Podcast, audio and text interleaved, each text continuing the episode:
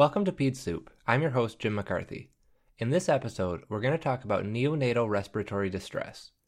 A few months ago, we talked about newborns in general and how big an adjustment it is to be born, and there might not be any bigger change than what happens in the respiratory system. Before being born, gas exchange only happens in the placenta. The alveoli are full of fluid, there's hardly any blood flowing through the pulmonary arteries because the resistance is so high, and any breathing motions are just for practice. All of that changes in a matter of minutes after delivery, and somehow, at least for most babies, it all goes remarkably smoothly. Still, things go wrong often enough for respiratory distress to be one of the main reasons for NICU admissions, and that's what we'll focus on here. As usual, we'll start out with what's normal. The whole process of moving from breathing amniotic fluid to breathing air is referred to as transitioning, and it starts well before a baby is actually born. In the days and weeks before delivery, the alveolar cells start building up surfactant, which you remember from physiology class makes it easier to move air in and out of the lungs without completely collapsing the alveoli. Once it's time to be born, all the squeezing that happens from uterine contractions and passing through the birth canal compresses the thorax and increases fluid absorption both mechanically and by triggering adrenaline release. Even after all of that, there's still a fair amount of fluid in the lungs to deal with. Most of it ends up being absorbed into the circulation and excreted in the urine, and anyone who slept in the same room as a newborn can tell you that some of it also gets coughed out. When those first few breaths of air get into the lungs, the increased oxygen concentration dilates the pulmonary blood vessels and drops the resistance. That change in resistance is one of the major drivers to reroute blood away from re entering the systemic circulation through the ductus arteriosus and into the pulmonary arteries instead.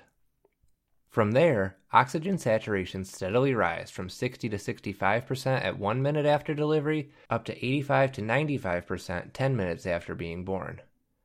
A normal newborn respiratory rate is 30 to 60 breaths per minute, and it's important to count for the full minute. If you don't, you can end up being fooled by periodic breathing and get more worried than you need to be. Periodic breathing is a pattern of repetitive pauses in breathing that are anywhere from 5 to 10 seconds long followed by normal or slightly faster than normal breaths before the cycle repeats again. Those pauses in breathing might be associated with brief desaturations, but they're almost always self resolving and rarely anything to worry about. Periodic breathing is more common in premature infants, but it can be normal for everyone and usually goes away by around six months old as the brain and respiratory centers mature. Like with any other patient, the first step when you have a newborn in respiratory distress is to get the history and do an exam. The history usually doesn't take too much, especially in the hospital where the mother's prenatal history was refreshed right before delivery. But it's important to look at the gestational age, any complications during pregnancy, and exactly how long after birth the symptoms started to help you pare down the list of what could be going wrong. On the exam, newborns in respiratory distress look a lot like anyone else who's having trouble breathing. Tachypnea is one of the most common signs and can be a response to low oxygen, high carbon dioxide, or metabolic acidosis.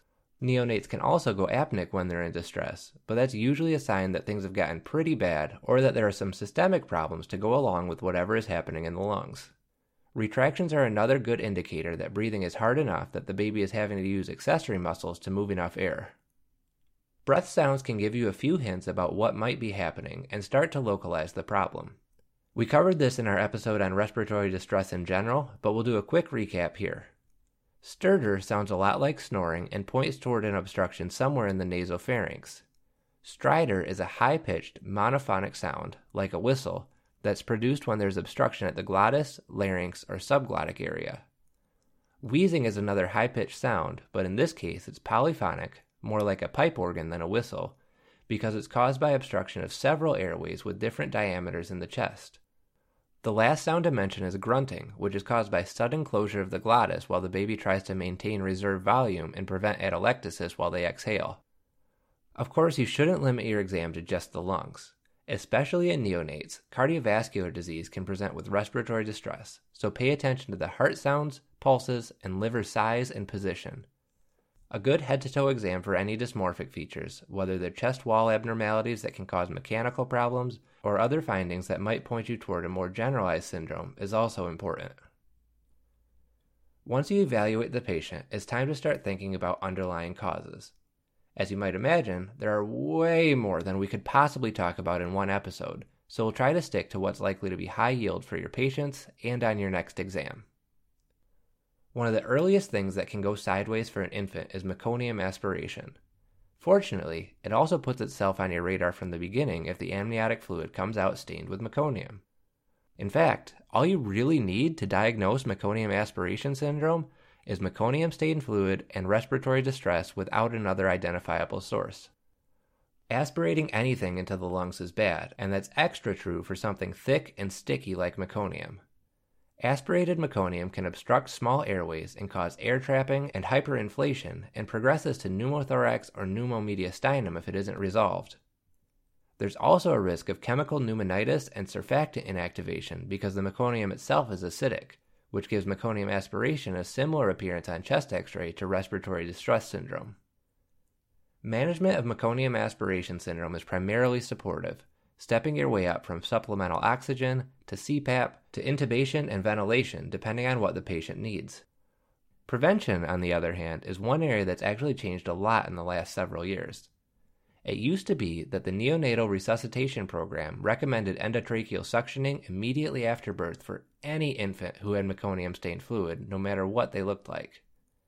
Then, studies showed that for vigorous infants, the ones with heart rates over 100, normal tone, and good respiratory effort, intubating with a suction catheter actually led to more complications than benefits. So now we hold off on endotracheal suctioning except for the babies who are struggling. Transient tachypnea of the newborn, or TTN, is another common cause of early respiratory distress. Remember all that alveolar fluid I mentioned earlier? TTN happens when it takes longer than expected to clear out of the lungs, causing the infant to have tachypnea and respiratory distress anywhere from one to three days after delivery. X rays will show diffuse parenchymal infiltrates, similar to what you might see in an adult with heart failure, and classically, especially for exams, fluid in the fissure, most obviously on the right side. Looking at an AP or PA chest x ray, it looks like a bright white line across the middle of the right lung field in the horizontal fissure. Aside from fluid in the fissure, the second most important thing to remember about TTN is that it's usually a self limited problem. In most cases, the fluid is moving, just more slowly than the lungs would like. Supportive care with supplemental oxygen or maybe a little CPAP to help drive fluid out of the lungs and into the circulation is about all you need. Probably the biggest concern people have when it comes to newborns in respiratory distress is respiratory distress syndrome, or RDS. RDS is caused by a deficiency in surfactant, which leads to increased surface tension in the alveoli and causes them to collapse. These areas of microatelectasis show up as diffuse granular infiltrates on X ray, and like we said earlier, looks a lot like what you would see in meconium aspiration. Most infants produce enough surfactant to keep their lungs open by around 35 weeks gestation, so respiratory distress syndrome is most common in infants born before the 35 week mark. These babies develop severe distress with grunting, retractions, and cyanosis within hours of birth. Mild cases can sometimes get by with just CPAP, but a lot need intubation and surfactant administration to recover. With the right supportive care, most cases resolve by the third or fourth day of life. Let's wrap the episode up with a few other quick hit diagnoses. Infants who have noisy breathing or cyanosis that gets worse with feeds and better with crying probably have choanal atresia, a blockage of one or both of the posterior nasal passages. When you take a minute to think through the physiology, the triggers for getting worse and better make a lot of sense. Feeding prevents any mouth breathing, so the babies have to breathe exclusively through their blocked nasal passages. Babies breathe through their mouth the most when they're crying and completely bypass the nose and the blockage. If you suspect choanal atresia, the answer in real life or on your next test is probably to try passing an NG tube or suction catheter through both nares, and after the diagnosis is confirmed with a CT scan, the baby will need a prompt ENT referral to correct the problem. Congenital diaphragmatic hernia is a fairly rare condition, less than 5 in 10,000 live births, where the diaphragm develops incompletely and leaves a hole between the abdominal and pleural spaces. This lets some of the abdominal organs, usually the bowel, but sometimes the liver or spleen, to slide into the chest where the crowding inhibits lung development. Affected neonates present with respiratory distress within hours to days after delivery. Most cases are caught on prenatal ultrasound, and affected infants are intubated in the delivery room to secure the airway and have an NG tube placed to decompress the stomach and help the abdominal contents move back where they belong. Ultimately, just about all these babies will need surgery to correct the issue. Neonatal pneumonia is pretty uncommon and is caused by most of the same organisms you worry about with early sepsis in general the torch organisms and group B strep. The risk factors are also pretty much the same, with prolonged rupture of membranes, maternal infection, and prematurity all increasing the risk.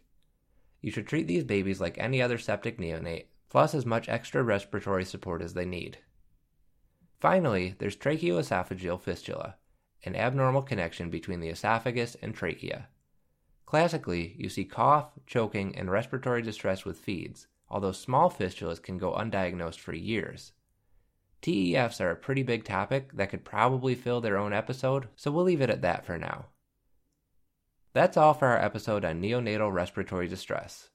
Anytime you have a distressed infant, job number one is doing whatever you need to do to stabilize him or her, from blow by oxygen all the way up to intubation.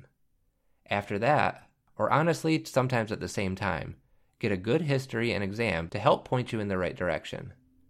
A mildly distressed baby born by C section with a bright white line on her chest x ray is probably just TTN.